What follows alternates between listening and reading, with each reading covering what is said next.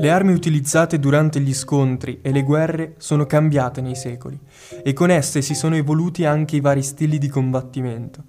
Tuttavia, esiste un'arma che nel corso dei secoli non ha mai abbandonato i campi di battaglia, lo stupro. Per esempio, nella Grecia antica era tradizione che i soldati uccidessero tutti i sopravvissuti sul campo di guerra e i pochi uomini rimasti in patria, per poi rapire le donne, delle quali spesso si abusava, e i bambini, con il fine di renderli schiavi. Lo stupro era utilizzato come pratica per rimarcare la forza bellica della città e per umiliare ulteriormente i ribelli.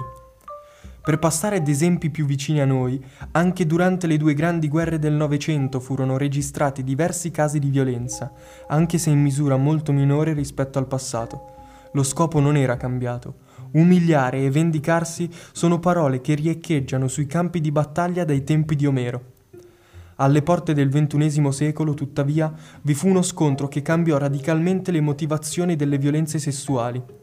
Durante la guerra in Bosnia ed Erzegovina, cominciata nel 1991, le truppe bosniache uccisero quasi 8.000 musulmani per ragioni razziali e religiose. Oltre che per tale uccisione, questo avvenimento viene ricordato anche a causa degli stupri compiuti ai danni delle mogli e delle madri dei deceduti.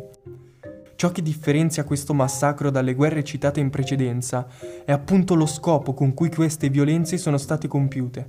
Esse non avevano come fine l'umiliazione o la vendetta, ma lo sterminio genetico di una popolazione. Questa pratica viene chiamata stupro etnico, una violenza di massa che punta a colpire la capacità riproduttiva di un'intera comunità. Negli ultimi anni, tuttavia, sono stati diversi gli esempi di tutela nei confronti delle donne violentate in tempo di scontri.